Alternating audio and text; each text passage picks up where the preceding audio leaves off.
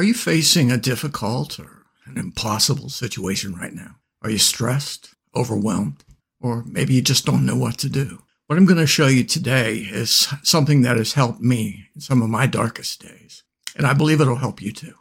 At different times, we all face crises, emergencies, circumstances that overwhelm us. Satan wants to steal our hope and snuff out our life. But your father is greater than any problem, any emergency, and any devil you will ever face. He wants you to have a rock solid confidence that he will be there when you need him. Take a few minutes to read several translations of Psalm 34, 17. Why different translations? Words can be poor carriers for meaning. Over time, the meaning of words change. Cultures change, and the way we see the world is certainly different from the farmers, fishermen, kings, priests, etc., who wrote the Bible. Different translations can help us grasp God's revelation, the fullness of his message to us, and his heart for us. Read each translation of this verse out loud, thinking about the meaning of each word each phrase and let God open his word to you. Let God connect you to his heart.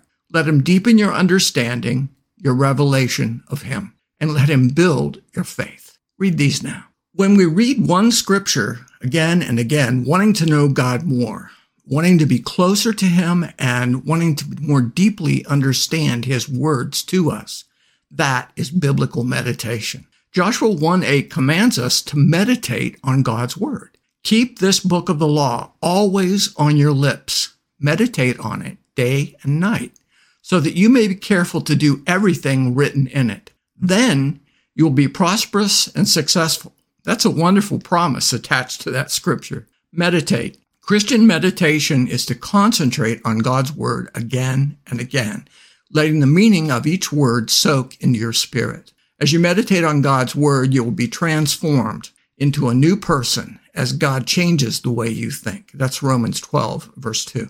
Meditating on scripture builds your faith. Faith comes by hearing, Romans 10, 17 promises us. We meditate on the meaning of scriptures until faith rises in our hearts. And meditating on scripture brings us closer to God as we take time to deeply understand Him and His message to us. Today's activation. Today's activation is to overcome fear of meditation and begin to use it to draw near to God and have Him open the deeper meanings of His Word to us.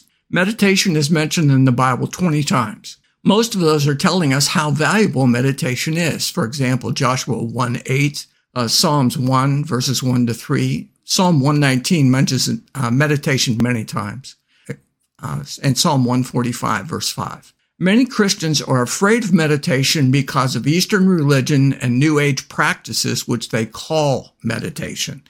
While living in Hong Kong, I was reading the Bible and praying very early one morning. It was just getting light when I looked out of our living room window and saw into the living room of the apartment across from us. I saw the old woman who lived there, a very devout Buddhist, praying with her prayer beads. And that's when it hit me. I was praying to God and she was praying to a devil. And we both thought that we were praying to the real God. My point is, Eastern religions pray too, but that doesn't keep us from praying. Satan often creates imitations to keep us from the real thing. That means the real thing is important.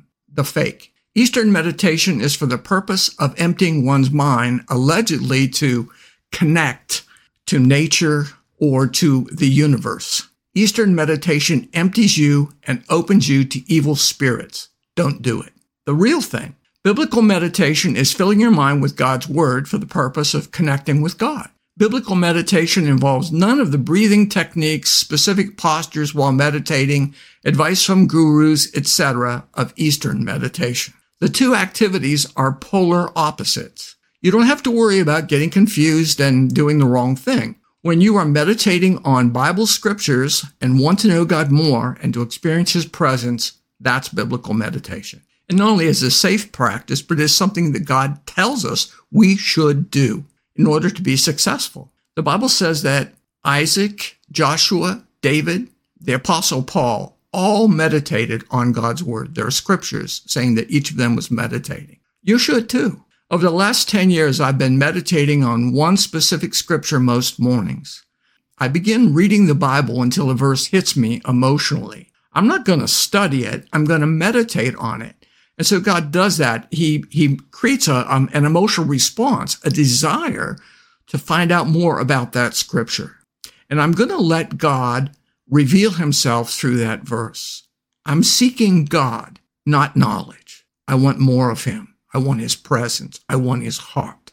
God most often speaks to me through his word. I go to BibleGateway.com and search for that particular scripture. For example, Joshua 1 8. Just below the scripture, there's a link and it says Joshua 1 8 in all English translations. Press that link. Now you will see translations of that verse in all the English translations that they have on Bible Gateway. Choose several which are different and read them out loud, looking for a deeper meaning and a deeper connection with God.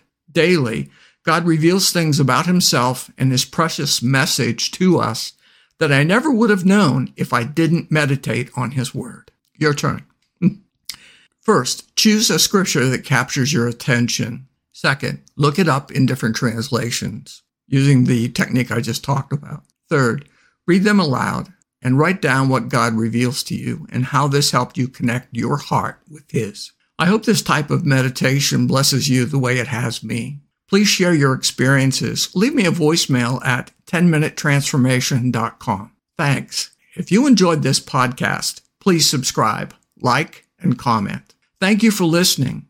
And thank you for doing the activation to let God transform you into a new person by changing the way you think. Romans 12:2, New Living Translation. Until next time, God bless.